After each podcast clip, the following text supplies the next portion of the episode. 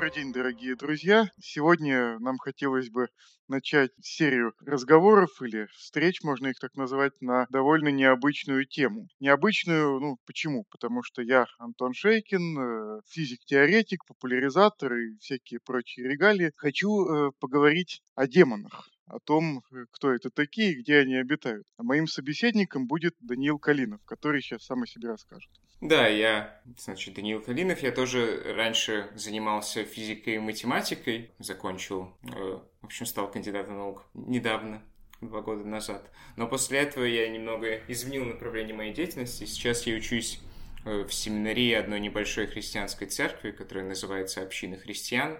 Она изначально появилась в Германии, немного связана с тем, что называется антропософия, если кто-то, кому-то это знакомо. Ну вот, в общем, бэкграунд у меня тоже математический, научный, но сейчас я ушел в, так сказать, некоторый религиозный род деятельности. Твой интерес к демонам поэтому вполне понятен, но, может быть, у тебя есть какие-то другие причины об этом думать и говорить, помимо чисто профессиональных? Не, ну да, с одной стороны, профессиональные я читаю много текстов, которые были написаны в то время, когда для людей демоны и такие сущности были, были чем-то очень естественным. И поэтому, конечно же, мне интересно отчасти понять, как вообще люди думали, что за опыт они пытались описать такими словами и так далее, потому что для современного человека это, конечно, достаточно непонятный язык. Но, с другой стороны, конечно же, и для моей внутренней жизни я постепенно понимаю, что этот язык тоже может быть полезен, и этим тоже хотелось бы поделиться. Ну вот у меня схожие впечатления, за вычетом, конечно, профессиональных. Что профессионально я занимаюсь э, все еще теоретической физикой, чтением лекций и э, прочим культурным просвещением. Но, как и у любого человека, внутренняя жизнь у меня тоже есть. И э, последние несколько лет она происходит достаточно интенсивно. Вот поэтому в какой-то момент я задал себе вопрос, что же в окружающем мире демонов-то так много? Откуда они вылезли? Почему их раньше не было?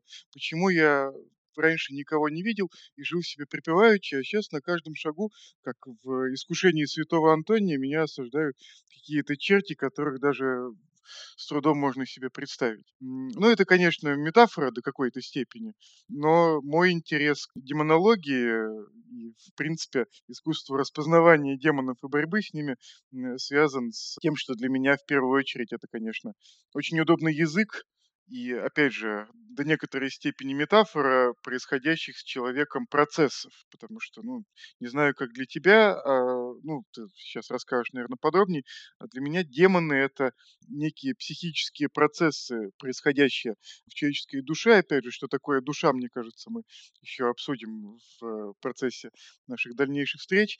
И вот эти вот психические процессы можно условно назвать, мне кажется, демонами, если они приводят к каким-то деструктивным последствиям для самого человека или для его окружающих. То есть, когда я говорю о том, что я на каждом шагу вижу демона, в первую очередь, конечно, я вижу их внутри себя, а не снаружи. А, ну вот, может быть, с более профессиональной, так сказать, оптикой можно э, разглядеть каких-то демонов и снаружи. Ты можешь описать, как тебе видится предмет наших дальнейших разговоров. Но сначала я хотел бы спросить, может быть, тебя... Ты помнишь, когда ты начал использовать эту метафору постоянно в своей жизни? Ну, то есть как это случилось? Да, если попытаться припомнить э, эту метафору, я начал использовать на постоянной основе, ну, может быть, там, э, 6-7 лет назад, и, может быть, стоит связать постоянное употребление этой метафоры и в целом э, попытки начать распознавать вокруг себя вот эти вот вредоносные психические процессы с тем, что у меня сильно расширился круг общения, появилась какая-то социальная жизнь, и в целом я начал гораздо чаще э, иметь дело с людьми. То есть, как мне представляется, демоны — это некоторые сущности, целью которых является осложнение, в первую очередь, межличностных взаимодействий. То есть точно так же, как и грех, как мне кажется, это понятие, которое можно определить только если есть, по крайней мере, два человека. Робинзон Крузо на необитаемом острове, ну, условно говоря, грешить не может, и поэтому, э, если человек совершенно один, в том числе даже и в мыслях, ну, скорее всего, демонов он вряд ли увидит. Э, пришел я к метафоре демонов, когда начал задумываться о том, как то, что я говорю, влияет на мое поведение по отношению к окружающим и на поведение окружающих по отношению ко мне. Я начал понимать, что вместо меня в некоторые моменты, ну, кризисные в первую очередь, э, начинает говорить тот человек или ну, та сущность, с которой я бы себя не хотел связывать. Ну и вот поэтому мне показалось, что если это не демон, то что же тогда демон? Ну, где они тогда еще? Ну да, тут интересно то, что ты сказал, что вот Робинзон Крузо один, он не может грешить, демонов тоже социальных процессов нет, но при этом интересно, что как раз этот язык, например, часто используется монахами, да, которые, да, которые вполне жили я ут... одни. Поэтому я уточнил, у монахов в мыслях все-таки были другие люди. Ну, то есть, если человек, живущий в отшельничестве, может отстраниться от мира настолько, что, ему, что его никакие мирские дела и другие люди вообще не будут волновать, то он, ну, в общем, освободится от демонов, и к этому, насколько я понимаю, они все идут.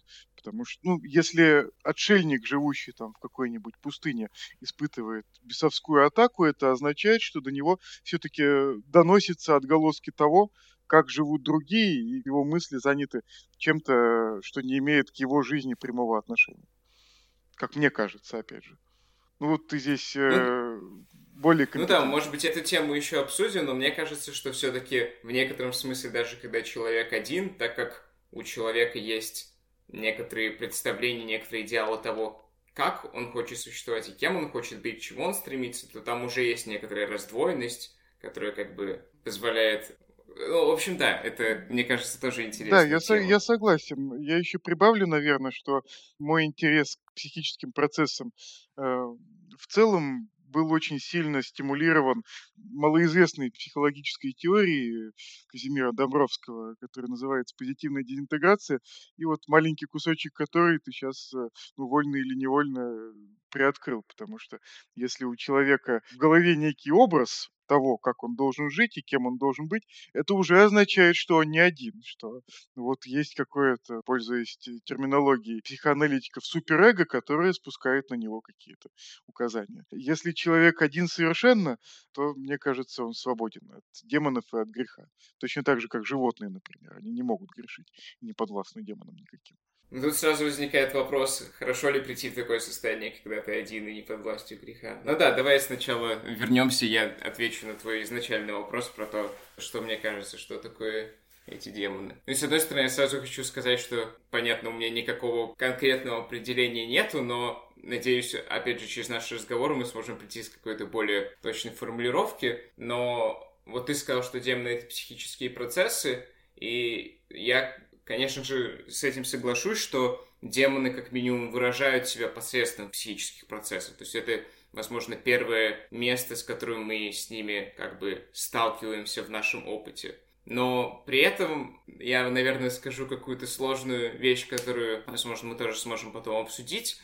Но я бы так, если бы давать определение, то я бы сказал, что все-таки демоны — это некоторые духовные сущности. Но тут, конечно, надо раскрыть, что я имею в виду под этим. Сначала хочу объяснить, что я вообще понимаю под духовным. Духовное имеется в виду то же самое, что, так сказать, в некотором смысле идеальное. То есть, например, они духовные в таком же смысле, как, например, законы физики — это некоторые духовные вещи, в смысле идеальные вещи. В том смысле, что они как бы нигде конкретно не присутствуют, но при этом они управляют процессами, которые происходят везде, во всем мире. То есть, например, закон гравитации, да, это некоторая идея или некоторая сущность, некоторое что-то... Ну, платонизмом что... повеяло.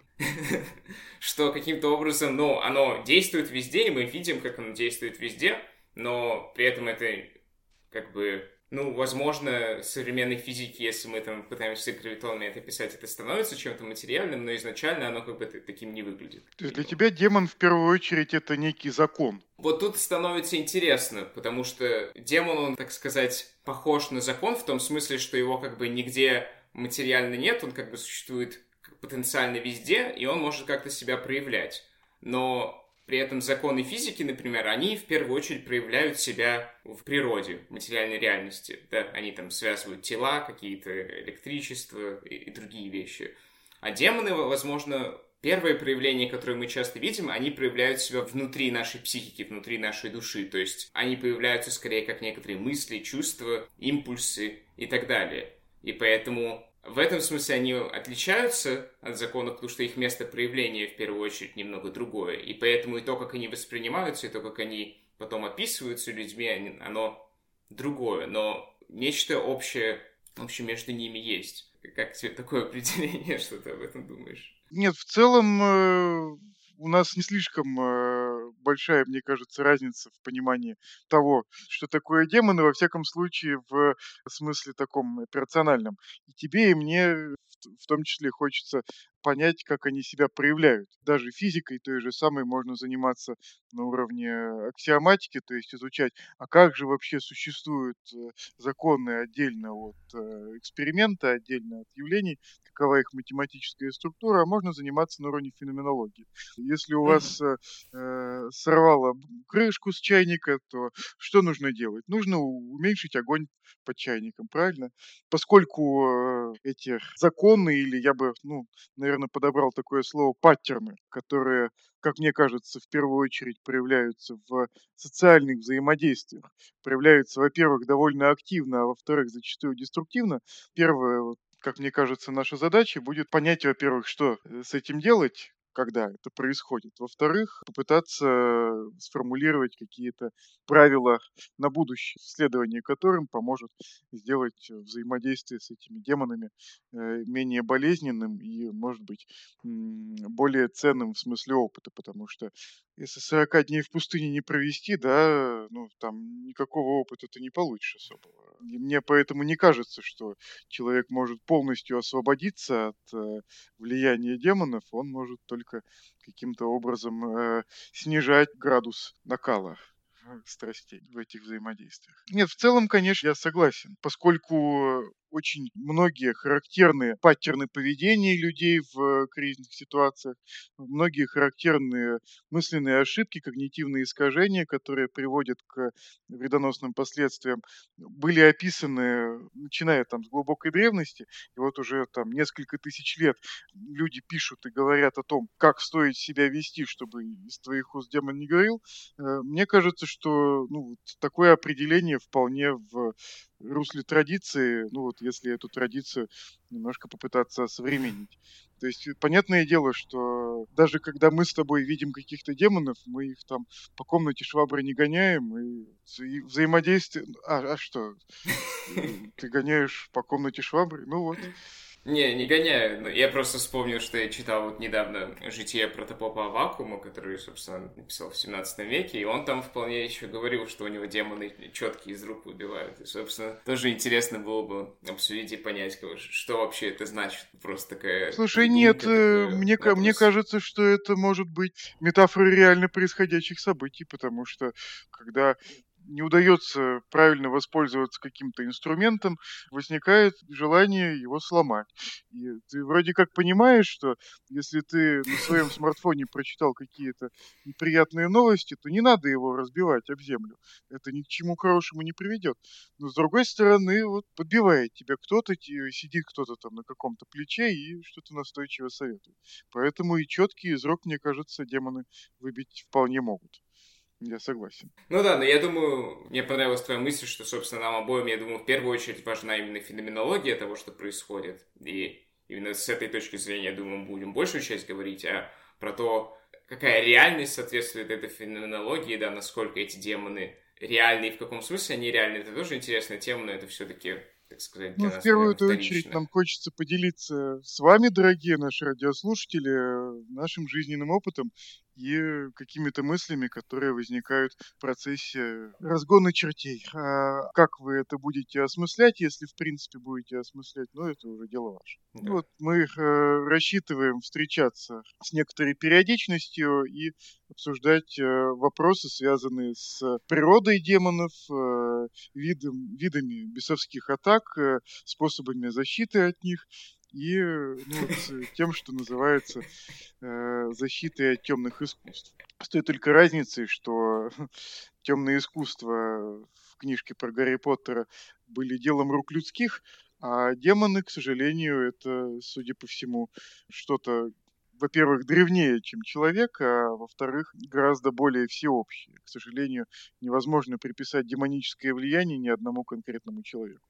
Ну вот, а о том, откуда оно вообще берется, Мгм. почему люди на протяжении всей своей истории э, страдают от всевозможных страстей демонических побуждений, мы, я думаю, поговорим в следующий раз. Ну да, я надеюсь, мы тоже какие-то исторические источники, может быть, какие-то тексты тоже будем обсуждать, чтобы была какая-то связь с конкретными людьми. Да, безусловно. Мы же не одни такие умные. И люди э, на протяжении нескольких тысяч лет, в частности в монашеской литературе, учились э, отражать эти самые атаки и описали довольно полно э, весь спектр искушений и помыслов, с которыми может человек столкнуться. Ну вот мне кажется, что мы с этого попробуем начать в один из наших следующих разговоров.